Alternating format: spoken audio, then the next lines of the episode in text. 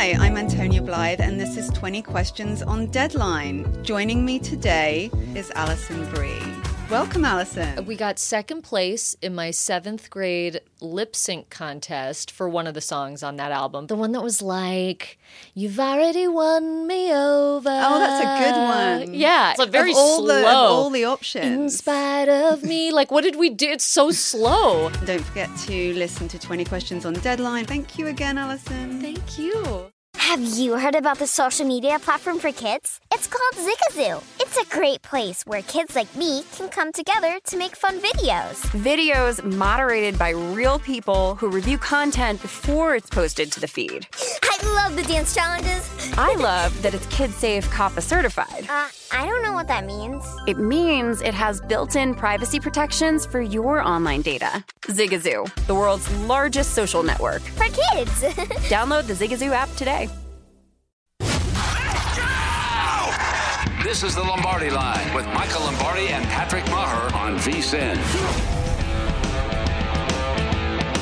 Lombardi Line presented by BetMGM here on VSIN, the Sports Betting Network. I'm Patrick Maher live from Vegas. Michael Lombardi there in Jersey, where hopefully it's starting to warm up and clear up a little bit. We got the Super Bowl everybody had predicted before the year started, my man. We've got the Bengals Yeah. and the Rams. Well, you know, I got to give them credit. The Bengals, I never saw it coming. I thought eventually the glass slipper would fall off the shoe and Cinderella would have to go home, but they are resourceful. And I, and I said this on my pod today. They, they're almost as if they're like the Patriots from 01. You know, they go in and they get the tuck call, you know, beat the Raiders at home in the snow game, and then they travel on the road and go to Pittsburgh and, you know, get a Troy Brown punt return to win that game. And then they go to the Super Bowl as a 14 point underdog to the St. Louis Rams and win that game. And the legend of Tom Brady became, you know, bigger than life. And Joe Burrow's legend continues to escape. I mean, he was Harry Houdini last yesterday, getting out all those sacks. And, you know, Patrick, give them all the credit in the world. This is two games in a row. They held a team in the second half for three points. An explosive offensive team like the Chiefs. They scored six points in two halves against this team. Only had six first downs, four on the last drive of the game. The, Bengals won the game outright. And we can stop. Let's just stop all this change overtime rules because the Chiefs got the ball first and did nothing and turned the ball over. So it does work out. Well, you weren't the only one that didn't see this coming. The betters in the market and the bookmakers. Listen, you said in 01, I think it was 60 to 1 before the season started as far as the Patriots had to win a Super Bowl. This was anywhere between 125 and 150 to 1 on the Bengals. The only two teams with the worse or longer Super Bowl odds were the Lions and the Texans. This is this is what makes the NFL great though. Two wins 2 years ago, four wins last year, Super Bowl this year. It's what makes a fan base hopeful. You can turn it around. You got to get a special quarterback, but you can turn it around. You got to get a special quarterback who does special things in, in big time games and plays to the level. I mean, you know, eh, we were all expecting, and at least I was, the Mahomes we saw in the first half would transition over. Question I have for you: Do you think Mahomes was hurt in the second half? He looked because he, he sure looked played like completely off. He looked so Like- off. I couldn't find a hit where he got maybe I thought maybe he got his bell rung or anything. There was never any a time. I thought there was a play in the third quarter that I thought he got hurt, but I I just thought his play was just so diametrically different from one half to the other. And look, you know, I I, I get the fact that you know they they completely botched the first half end of the half. I mean, that's just a complete. But that we've seen this with Andy Reid uh, time and time again. And I've often said when I when he was here in Philly, he should outsource his game management to India uh, as a joke, and it proves once again the case. Calls a timeout to then challenge a play, which if you know to me, who's in the box? That was a first down easy. Like when they misspotted that ball, that was an easy challenge. So I, I don't know. I just thought he looked hurt. I mean, the lack of adjustments, or or I'm going to watch the tape this afternoon. Maybe there were guys wide open that Mahomes just didn't throw the ball to. So a couple of things. One, that was the same narrative coming out of the Super Bowl was Reid's inability to adjust. There was an inability to adjust here. The end of the first half, which became what they're up 21-10. They've got it first and goal on the one, nine seconds. And that last play with five seconds to go, you can put it on Reid, but shouldn't have Mahomes just killed the ball. He can't throw it to Hill in that spot, right? You got to crush, kill the ball so you can kick a field goal. Did he? Did he think he had another timeout? Well, I, he can't. No, I mean, first of all, when you send that play in with five seconds, right? You're on the headset with them. Reid admitted he called the play. So now we know who calls the game. We know Reid. We've all known Reid calls the game, even though a lot of people suspect maybe Bieniemy. No, Bieniemy signals the play in from the call. And I'm not saying Bieniemy doesn't have an influence on some of the calls, but we can see Reid calling the game. Reid calls the get play. Bieniemy tells the quarterback, "Hey, we're going to run dragon." Whatever the play call is, right? Right. And part of that is because the clock doesn't tick off, you coach the player. Hey, look, you got to get rid of the ball don't have a timeout. We got to make sure it's either throw it to the back of the end zone or let's get out of here. That's what you're doing. Right. You're coaching the player until you get told you can any longer, until that clock stops at 15 seconds. So to me, it's it's one of the advantages of having communications from the sideline to the quarterback. He shouldn't make that mistake, and then to go and him to throw that ball over there. Now look, you know, you think, oh, I'm throwing it to Hill. He'll make 86 people miss and he'll get the ball in the end zone. Well, not if he's not not over there. I mean, you know, you got a chance to go up 24 10 at the half. You get the ball to start the second half. Instead of going into halftime depressed, maybe you go into halftime with 24 14, 24 10 lead, and now you can plan your, your, your second half game plan and get the lead to 31 to 10, and the game's over at that point. You get that to 31 to 10, the game's over. Yeah. Come back from 18 down, a 27 24 win in overtime. The Chiefs end up closing seven, seven and a half at a couple of books, as we talked yesterday down at the Beau Rivage with Carl, and of course your buddy Thomas Gable there at the Borgata. Uh, so Michael Lombardi tweets: "The end of the first half will always define this game, one way or the other," which is what you just discussed.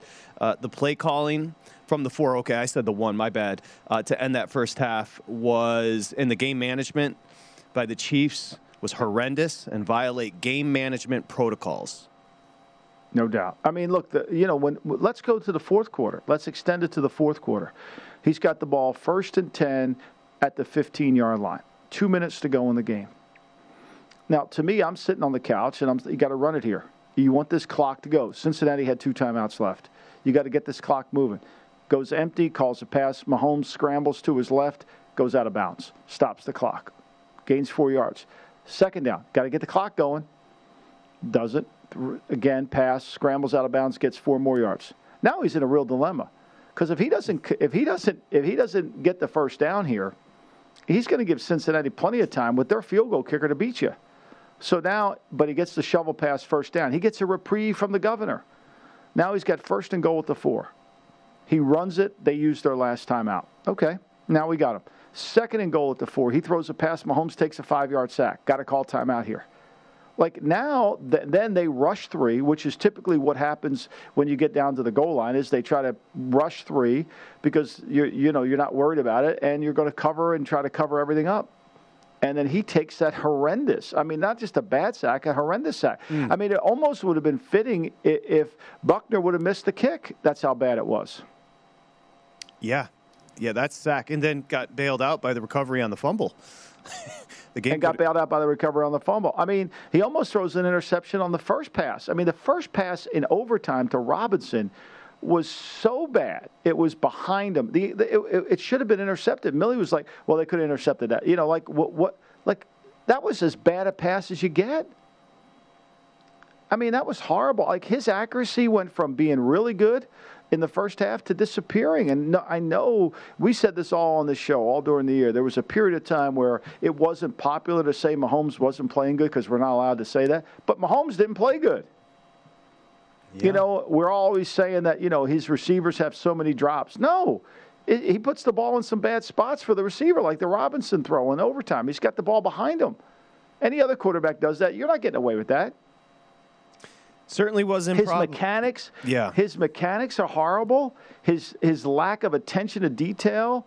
I mean, I think they've gotten spoiled by they can just wing it. They can just go out there and wing it. And the fact that he got sacked four times and Burrow only got sacked once. Now Burrow was under constant pressure the entire day, but as we said on the show in the morning, Burrow doesn't seem to bother by it. No, he was Houdini. By the way, this is a good stat provided by Matt Santos teams with an 18 point lead this season prior to yesterday 115 and 1 that's regular season and postseason it only this had only happened one other time all season when a team had an 18 point lead and the Bengals do it to Kansas City in Kansas. How about 80,000 people leaving Arrowhead? They must have been in a good mood, huh? Well, I mean, you know, there's nothing. There had, there's no better feeling than that. You know, to be able to to go in there and win that game. I mean, look, there is some sort of magic that's going on with this team. You can't deny. I can't deny it. I've been pick. I picked them against them the last two weeks. This game shouldn't have been this close. It was 21 to three. You know, and the and the Chief defense, which is we know the Chief defense was going to give up some points. We understood that you know. But the fact that this game didn't even go over the 54, I mean, it, you know, it didn't go over 54 because the way they the way the Chiefs only scored three points in the second half, the um, and overtime. Yeah, the, may I ask you about Taylor's play calling? It does come across predictive. Um, I'm not huge on so I checked it, I checked in on Twitter at halftime of this game and he was getting killed for the first down runs. Did you take anything away from Zac Taylor's play calling in this matchup?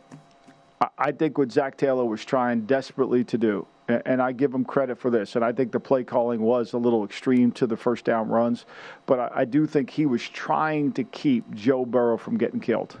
He was trying to manage the offensive line. Hmm. You know, and he made the change at right guard. I don't know if that kid got hurt, but then he put Carman in, the kid they drafted in the second round from Clemson. I mean, he was trying to work around his offensive line and you know the the, the throw to Perine, you know, over there kind of gave him the field goal. But I, I, think that's really what he was trying to do. I think it became a little bit too much. You know, I think that, that, that he should have probably thrown the ball more. I mean, he ran it 27 times in the game, Patrick, and he had 116 yards rushing. Yeah. Now the 20, you know, they they ran the ball better in overtime than I think they probably did. That helped. But you know, look, the Chiefs ran the ball 24 times for a buck 40. I mean, Chiefs averaged five eight a carry there does seem to be a rhythmic aspect with a catch from Kelce in the seam, Hill coming across the middle, picking up 20 extra yards after catch. When that starts to break down, Mahomes and that team get a little discombobulated. You know what I mean? That yeah, rhythm starts to get, they, they, they're a rhythmic team. You could see them right now. They're, they're, they're, they're going to sit there and say their number one need this offseason is a wide receiver. They need somebody to go along with them. They don't have that. They, they're saying losing Sammy Watkins hurt our team more than we know. Unbelievable. It really, the Bengals are in the Super Bowl. Are you paying it's attention? Are you paying are, are you paying attention, Detroit Lions? It is possible. First appearance since 1989 for the Bengals. That's the early game plenty to unpack when we come back talking about the 49ers at the Rams as the Rams advance. That's coming up next here. Lombardi Line, VSIN, the Sports Betting Network.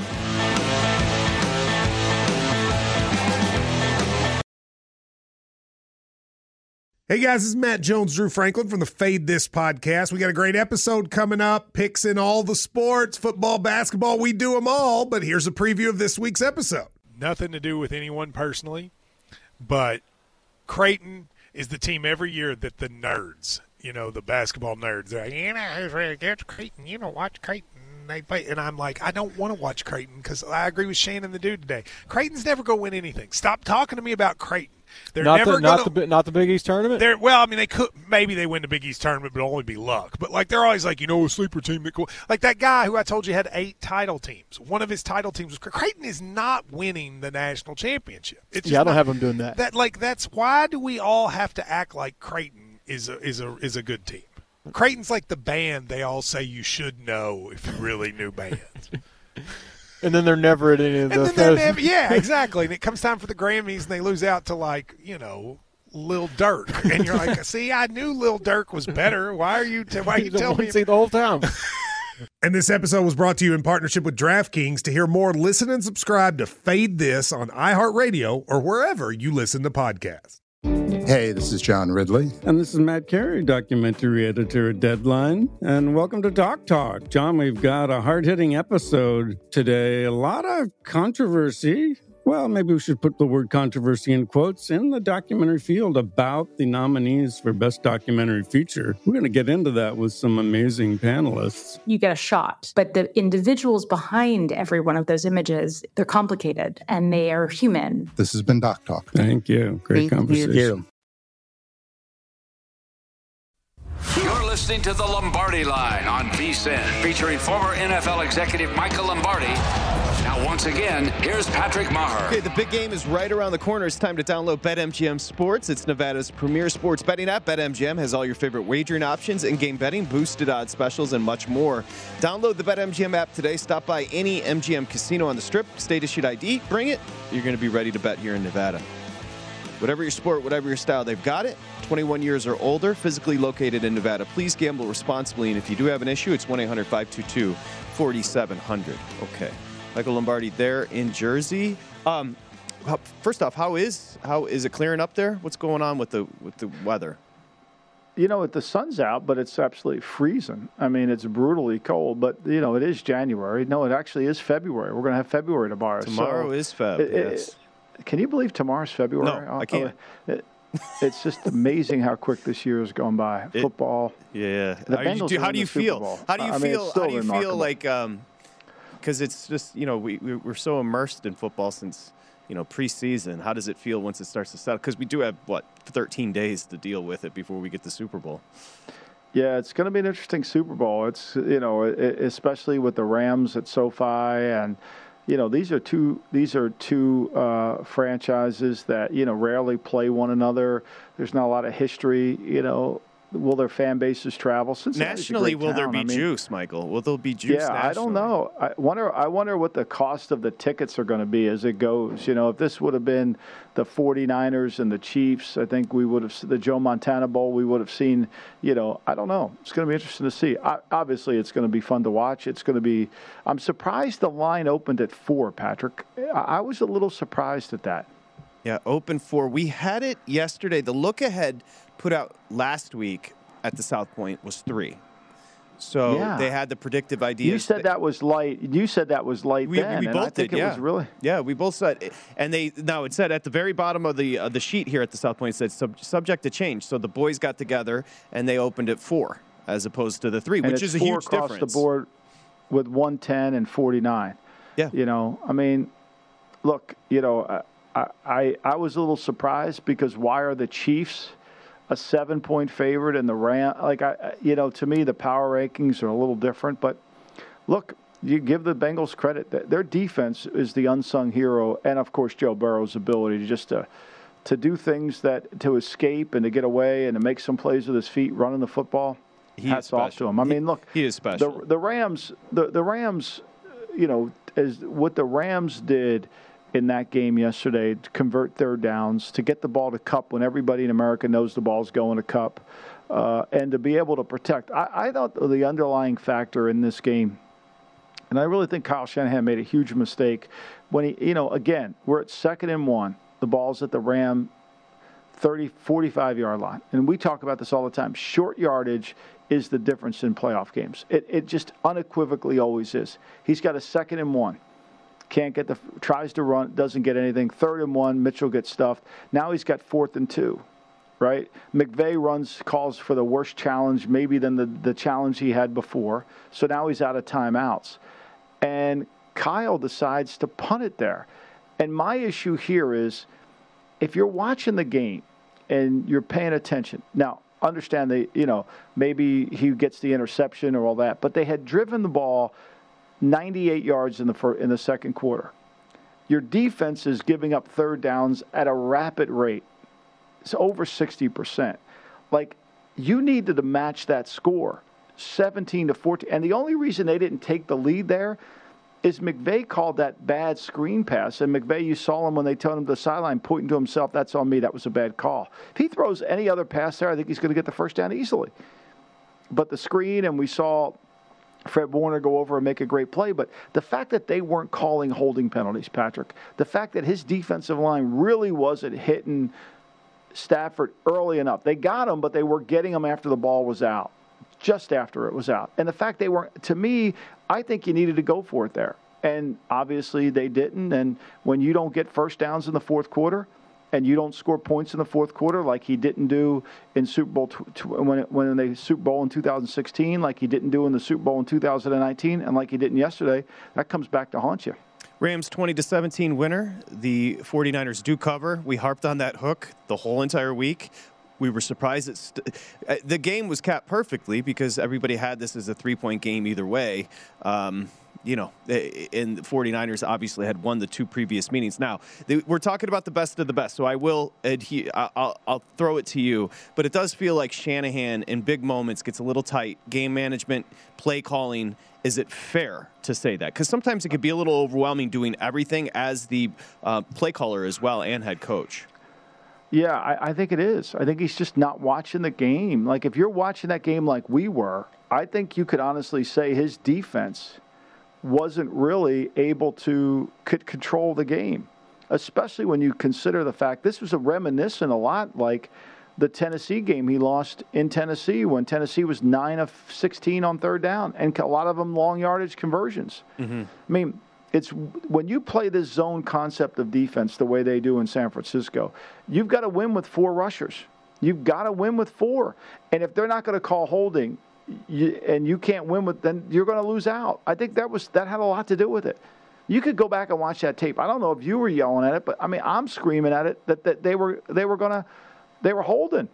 It was nonstop. There, why is it called so differently? I mean, you can, and again, it, we we bitch about all the penalties in the regular season, but then they become absolutely non-existent in the postseason. No holding calls, none.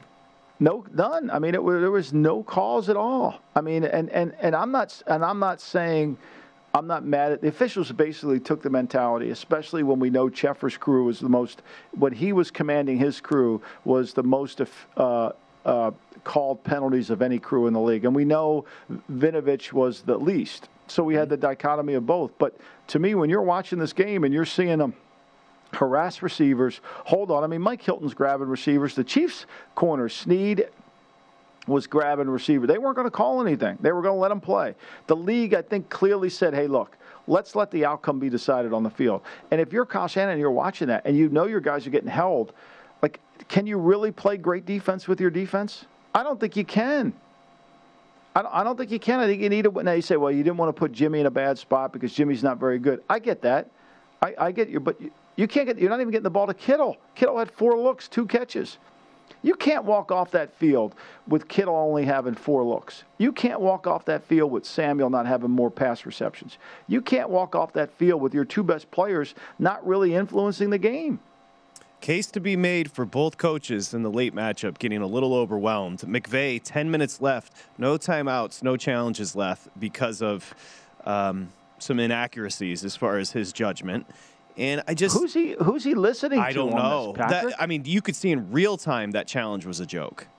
Real time. I mean, I went to. I mean, no, I don't know how. Well, the one challenge, the last one, Fox never showed us a replay of it until we came back from commercial. Right. But then I went to Twitter, and, and I was, and, and everybody on Twitter that was at the game say there's no way he's going to win this. No. This is the dumbest challenge of all. Well, you could tell he was he was dubious because he was so demonstrative pointing at the screen. Anytime a coach does that, they feel guilty about what they just, you know what I mean? It's almost like, "Oh, I'd like to have that back." You can't have no timeouts and no challenges with 10 minutes to go in a in a, in a preseason in a most critical game. game you know, and and again, I'm going to go back to that second and one you you can't. That's why. Why do you think New England all those years with Brady would just sneak a second and one? Right. Got to pick I mean, up the first you know, down there. You have to pick get, it up. You got to get the. You just gave up a score. If you make this twenty-four to fourteen, you really put them a little bit of a desperate situation. But again, and then I thought the third down call with the trickery with Trent Williams coming across. Mm. You know, like, you know, at the end of the day, though, at the end of the day, when you Kyle Shanahan's offense really functions on the run game. And when you can't run the football 20 carries for 50 yards, you're not going to win. You don't deserve to win. Like I, I really believe midway through the third quarter, I said to Berman, I said, the the, the, the, Bengals, the Chiefs don't deserve to win this game. Like they really don't. And, and, and during the 49er game, I thought the same. They didn't deserve. They didn't play good enough to win. I think the the teams that played the best won. There's no doubt. We could dissect it all the way around. I don't. I'm not saying the two best teams won, but I think the two teams that played their best that day won because the one. I mean, the Chiefs didn't deserve to win. You can only get six first downs in the second half. The 49ers only get two first downs in the fourth quarter in a game that you know is going to be three points. That everybody's saying, if you like San Francisco, get the hook because it's going to be a three point game. Yeah, I think he's a brilliant play call. He's a, a brilliant offensive mind and football mind. Shanahan runs a little hot. You know, when you get frustrated, it does dilute your ability to make the correct decision, and you can tell sometimes he starts to spiral. That's not killing him. He's a he's a wonderful coach, but you can tell he gets a little bit frustrated and runs a little hot. He does, and he, and, he, and you know, and we know Andy Reid struggles in game management situation. That's been documented over the years, but Kyle's got to get better in that area. And then when it becomes a drop back pass game, we know, I've said this repeatedly, they can't block anybody. The blocking, yeah. Garoppolo wasn't great, but he wasn't helped out either. A couple drops as well. Eh, it was um, it was an entertaining day. And now we have our Super Bowl set, okay? And we'll come back and discuss some of the uh, ramifications from what we saw yesterday, AFC NFC Championship game. Michael mentioned it. We're four in the Super Bowl. Everybody opened, everybody's sitting four with the Rams favored.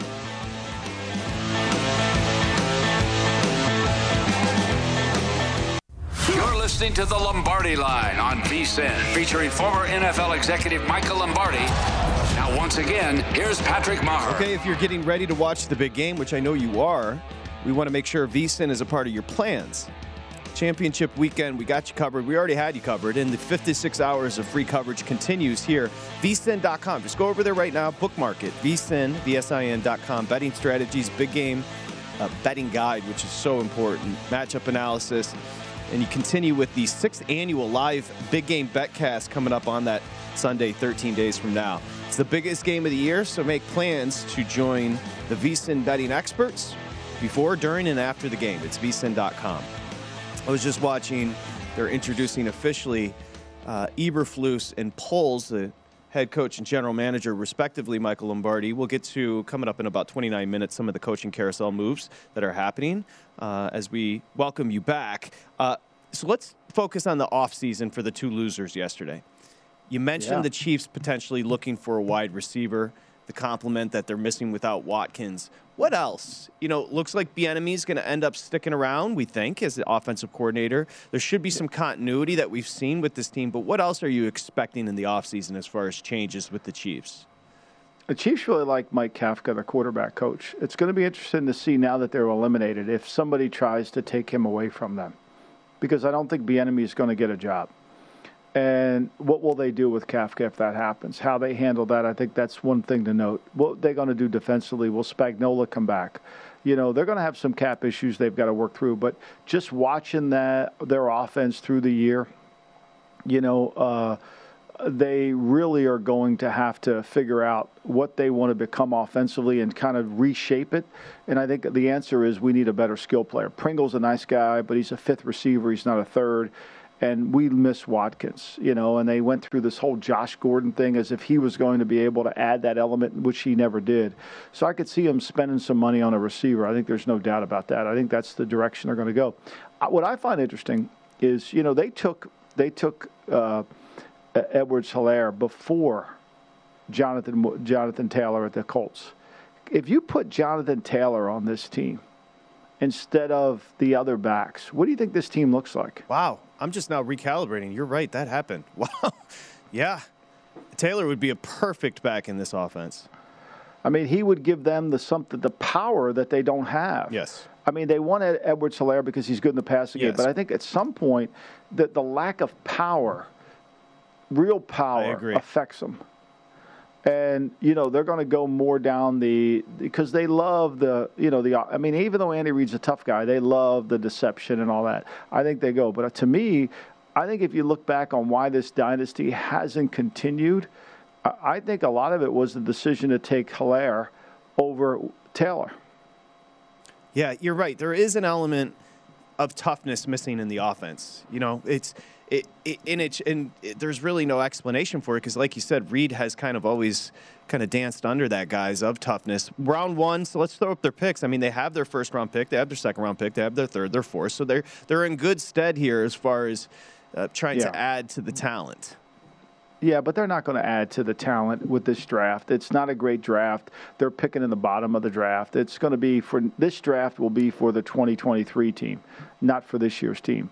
They're going to have to figure out what they're going to do on defense, how they handle their cap situation, you know, how much cap room they have because you know the cap went the cap did go up. So, you know, but are they going to be able to uh, to handle it and, and still be able to get, which they did. I mean, last year when everybody was crying about the cap, you know, the, they went out and signed Joe Thuney and they did the things they needed to do, you know, to make it work. So I don't think there's any doubt that the Chiefs will be able to to handle that and they'll redo contracts and they'll have enough room to to make the moves that they want to make and improve a defense and also improve uh, improve their skill set selection as they move forward. So I don't think that's going to be an issue. I think they'll do that.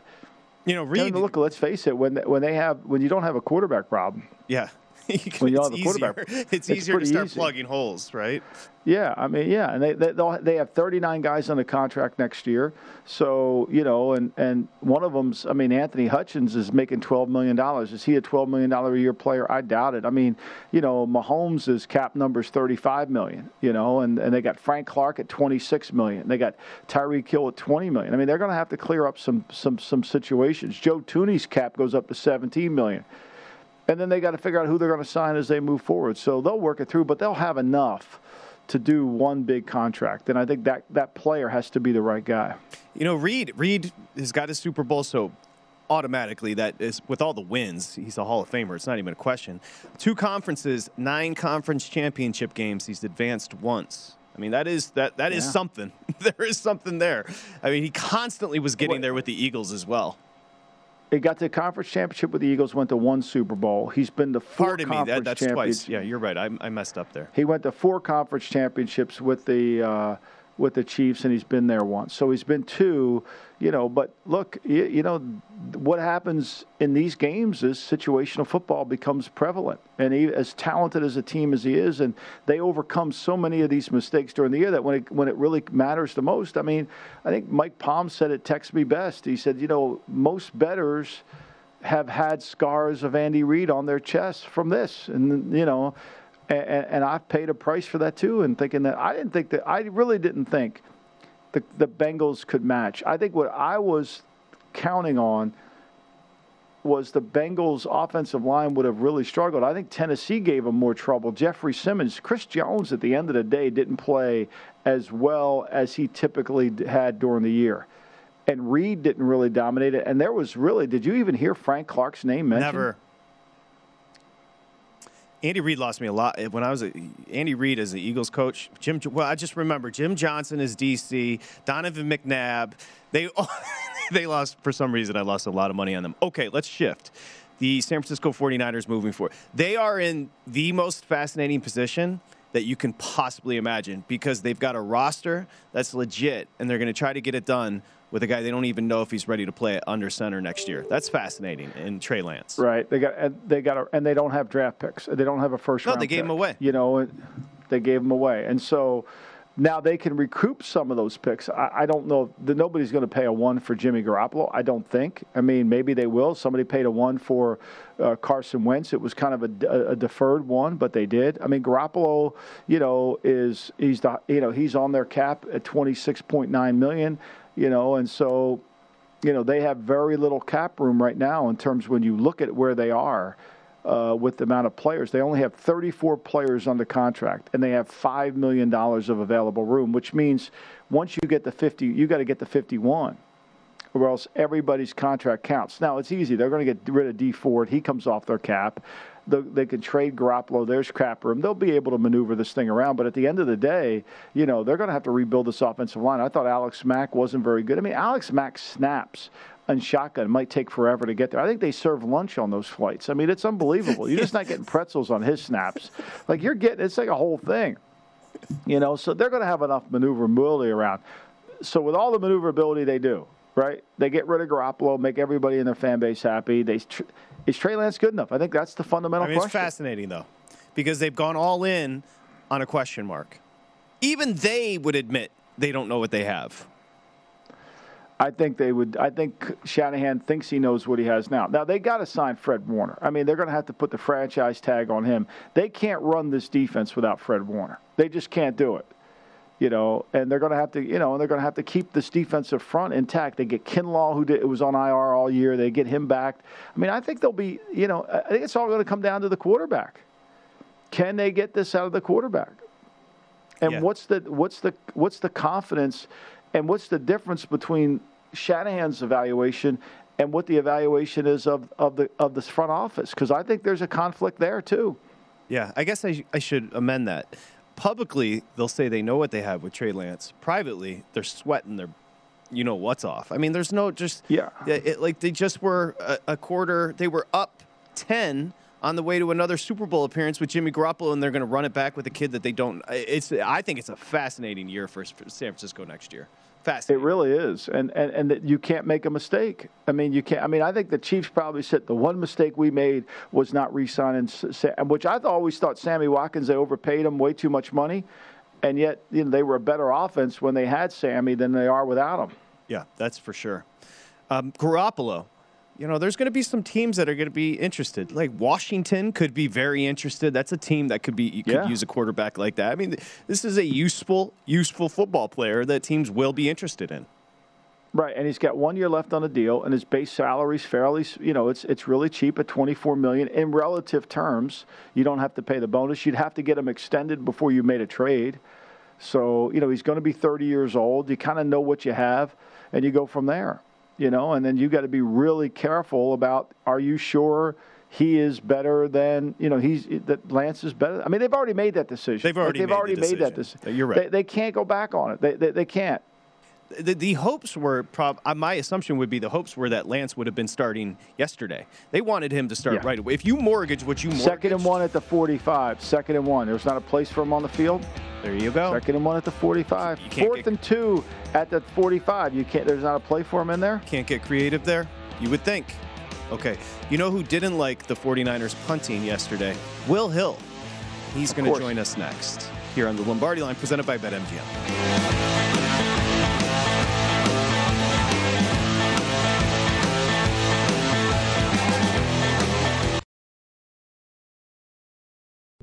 What's up? I'm John Wall. And I'm CJ Toledano, and we're starting a new podcast presented by DraftKings called Point Game. Everyone, please welcome Coach John Calipari. We're getting beat by 18. My first game in Kentucky, they're saying Cal's a bust. He can't coach. This is crazy. John Wall runs down the floor and makes a buzzer beater. Yep. You remember that, John? That's my first game win I ever made. Remember you said you never see me do that. Ladies and gentlemen, DeMarcus Boogie Cousins. I called Boog. I'm like, yo, bro, I'm about to commit to Duke. And I hung up on him. Bro, I'm talking about. Do you want to tell me how many times he called me all type of names, bro? You really sold me out. You doing this, bro? I was sick. I remember that like yesterday, man. Love you, John Wall. Thanks, coach. Love you too. You made me everything I am today. Nah, you made me. You made me. I love it. Check out Point Game with John Wall and CJ Toledano on the iHeartRadio app, DraftKings YouTube, or wherever you get your podcasts. It wasn't even supposed to be That's my, my dance,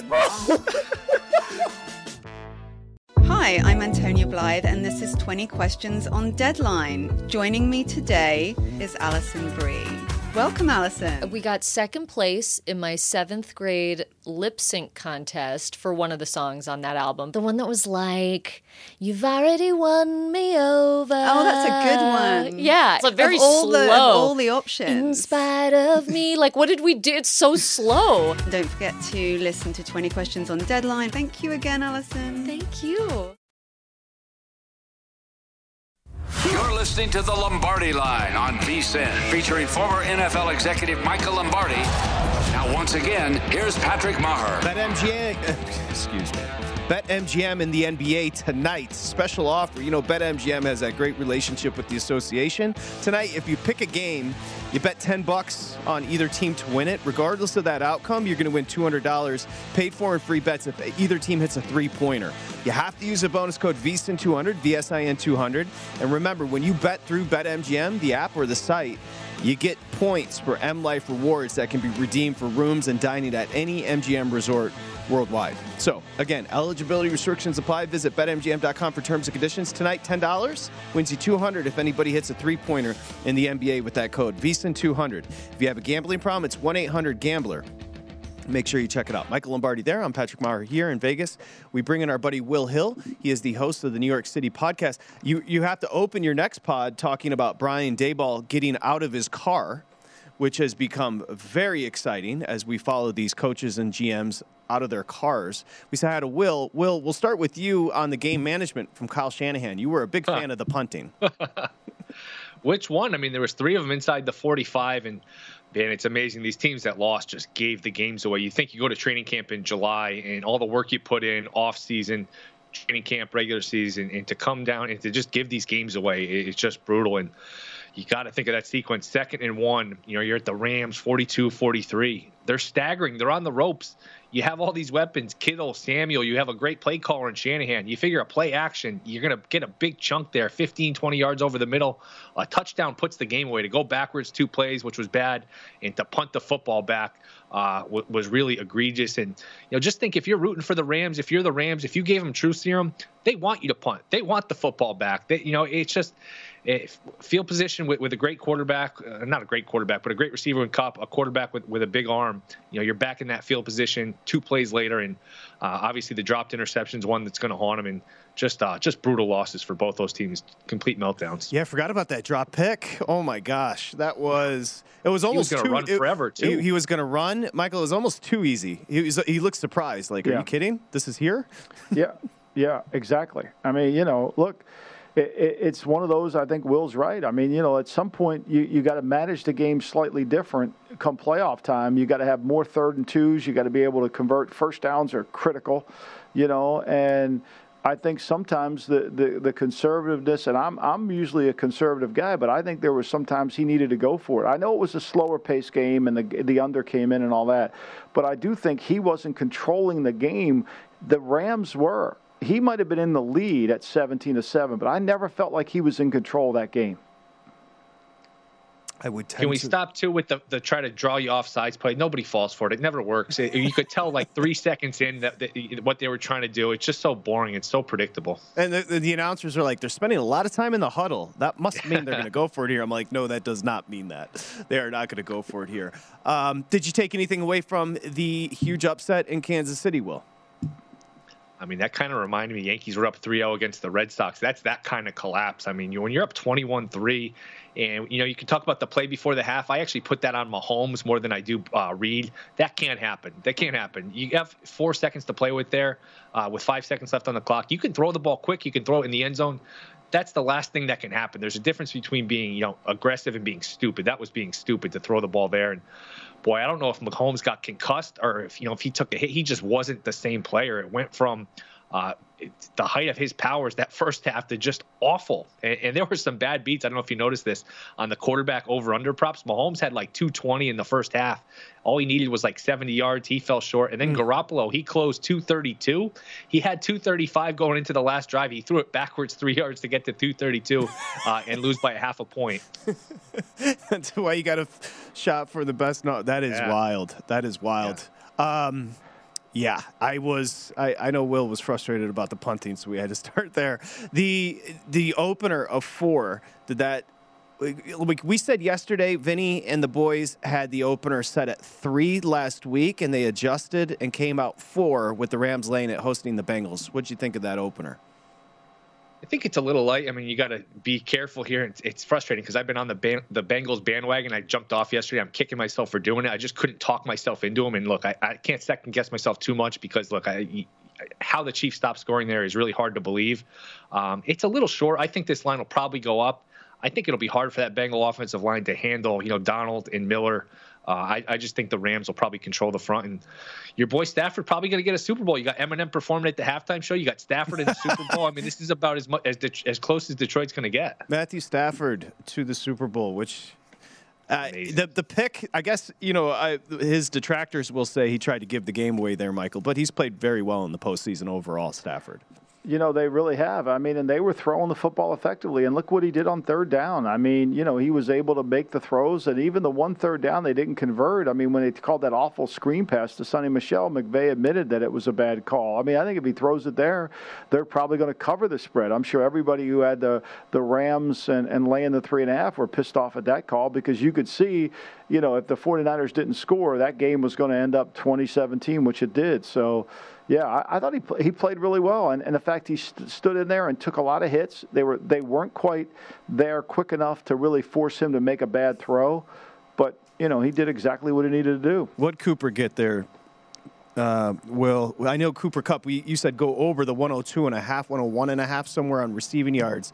Uh, he continues to roll. Always open. Always open. Always open. I have a I have an idea too for uh, for Thomas Gable, a prop he should offer. Will Sean McVay lose a challenge in the Super Bowl? That'll be a fun one. What the hell was he doing? What was he looking at on the Yeah. second one? I don't know. I mean, the, the second one was worse than the first one, and the first one was bad. It, it was hard to believe uh, how irresponsible you could be with the challenges in that spot. It really is. I mean, you know, he's sitting there with the giant scoreboard in front of him. You know, when when when this whole challenge system uh, started, you know, I remember being in Denver at Mile High Stadium, and Shanahan would Mike Shanahan would raise his hand. You could see it, and that that tipped off the guy in the press box to show it on the board so he could see it. You know, when he raised his hand, then they went to it on the board. And, and you know, you, you got to have a methodology to this. And who's ever advising them to challenge is, you, you know, because these guys are all looking at their play sheets. They're not really paying it. They're looking for the next call. You know, they're writing down notes. They're doing all sorts of things, and they're missing the game. And I think part of the reason Kyle made a mistake on fourth, third, second, and one is they're just too busy looking at it. I you know, totally there's a agree. point in the game. There's a point in the game where you got to make a play. This is important. I mean, this is that we got to get the first sneak. That's why the Patriots snuck it all the time. It was never a wasted play. It gave them three more plays. But now we've seen two teams really ultimately lose games: the Tennessee Titans and the San Francisco 49ers when they have the ball in good field goal in, in, in, in that in that air, gray area. That's second and one, and they don't get a first down. Well, I thought that McVay and Shanahan both got overwhelmed. That's just my. it- They they both seemed to get a little overwhelmed there. And to Michael's point, you know, so much responsibility with play calling and, and trying to manage down a distance in the game. It's it, they both seem to get overwhelmed there. And maybe McVay, it was in his head that Shanahan's owned this matchup so much, so he was doing some unusual things. Yeah, it was it was a really a strange sequence. I- McVay definitely got away with one. Uh, I meant to bring this up too with Mahomes uh, in the play before the half. You know, it, as consequential as it turned out to be, I think in the moment none of us really thought it was going to matter. Maybe it would matter to the spread, but you're just thinking, all right, 21-10, big deal. They gave away three points, get the ball to start the half, 28-10 probably, game over. It didn't feel big in the moment. It felt stupid. It felt, you know what? If you laid the seven and a half, maybe you were nervous about giving the points away. It didn't feel like it was going to come back to haunt them, though. yeah, the, a friend texted me, But I think it. I think it did haunt them, though. I think what happened is they went Oh, into yeah, it halftime, and, and I don't think they felt with any they because they start they if they go in 24-14 with some positivity, they go in there and they start with a second half call sheet. And here's where we let's put this game away. Here's the moment we've got to win this game right now. They didn't do it. I mean, I never did. You ever trust the Chiefs defense at all in that game? Never. You never did. No. A, fr- a friend, to your point, Will, a friend texted me going into the half. He said, I got Kansas City laying seven. No points there is going to kill me. like, well, if you had Kansas City money line, that you're going to, towards the end of the game, it's just wild. How about my KC team total? Over 30 and a half, over 31, whatever you got it at. 21 points the first three drives. Boy, this is going to be easy. I actually, you know what I did? I checked my account to see, I forgot how much I bet on it, and I was kicking myself that I didn't bet more. I was like, oh man, this was the easiest bet ever. they scored three points the rest of the game. I mean, it's just, it's unbelievable. Well, would they have th- points on their first three drives, nothing on their final six? Or Touchdown, touchdown, touchdown, and then they got the ball at the one. What ended up being a big play was the guy who pass interfered with Hill to keep him. That would, would have been a touchdown. That would have been a touchdown uh, that, on that pass interference. Would have been 28 points that ended up mattering a lot. And uh, they sure did. Yeah, and by the way, Michael, you kind of casually said you like both unders in yesterday's show, and both unders cashed yesterday. Yeah, and both of I thought one of them was in trouble. I, I really thought the first game was going to go over, but when the, when they didn't score that touchdown, you know, at the end of the game, I mean, I really thought they were going to score the touchdown, and then they had the four point lead, and you know, but look, the Chief offense was was as Will said, six first downs in the second half, four on one drive, horrible, and then they turned the ball over in overtime. My lord. Hey, Will, in, in 15 seconds, the Daboll hire amongst the Gi- Giants fans is what? Home run. Great hire. They're excited about him. Yeah. Okay. You can hear more on the New York City cast with Will Hill. Thank you, buddy. Appreciate you.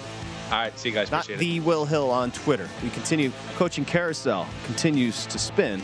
We'll get to it next here at Lombardi Line.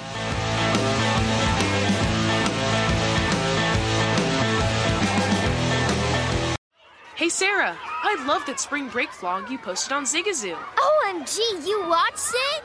Yeah, it was so cool.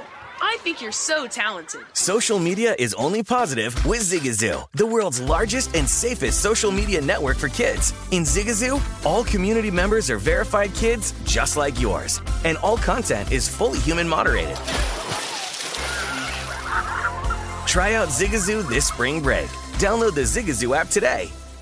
Welcome to the Scene to Scene podcast. I am your host, Valerie Complex. Today, I am chatting with Ji Young Yu. Ji Young stars as co lead in the six part limited series Expats. I think I learn a little bit with every character that I play. I think usually I play a character and it causes enough introspection that I learn something about myself. I honestly can't gush enough about Freaky Tales. I'm so excited to share it with more people. If you like what you hear, be sure to review, like, and subscribe to the Scene to Scene podcast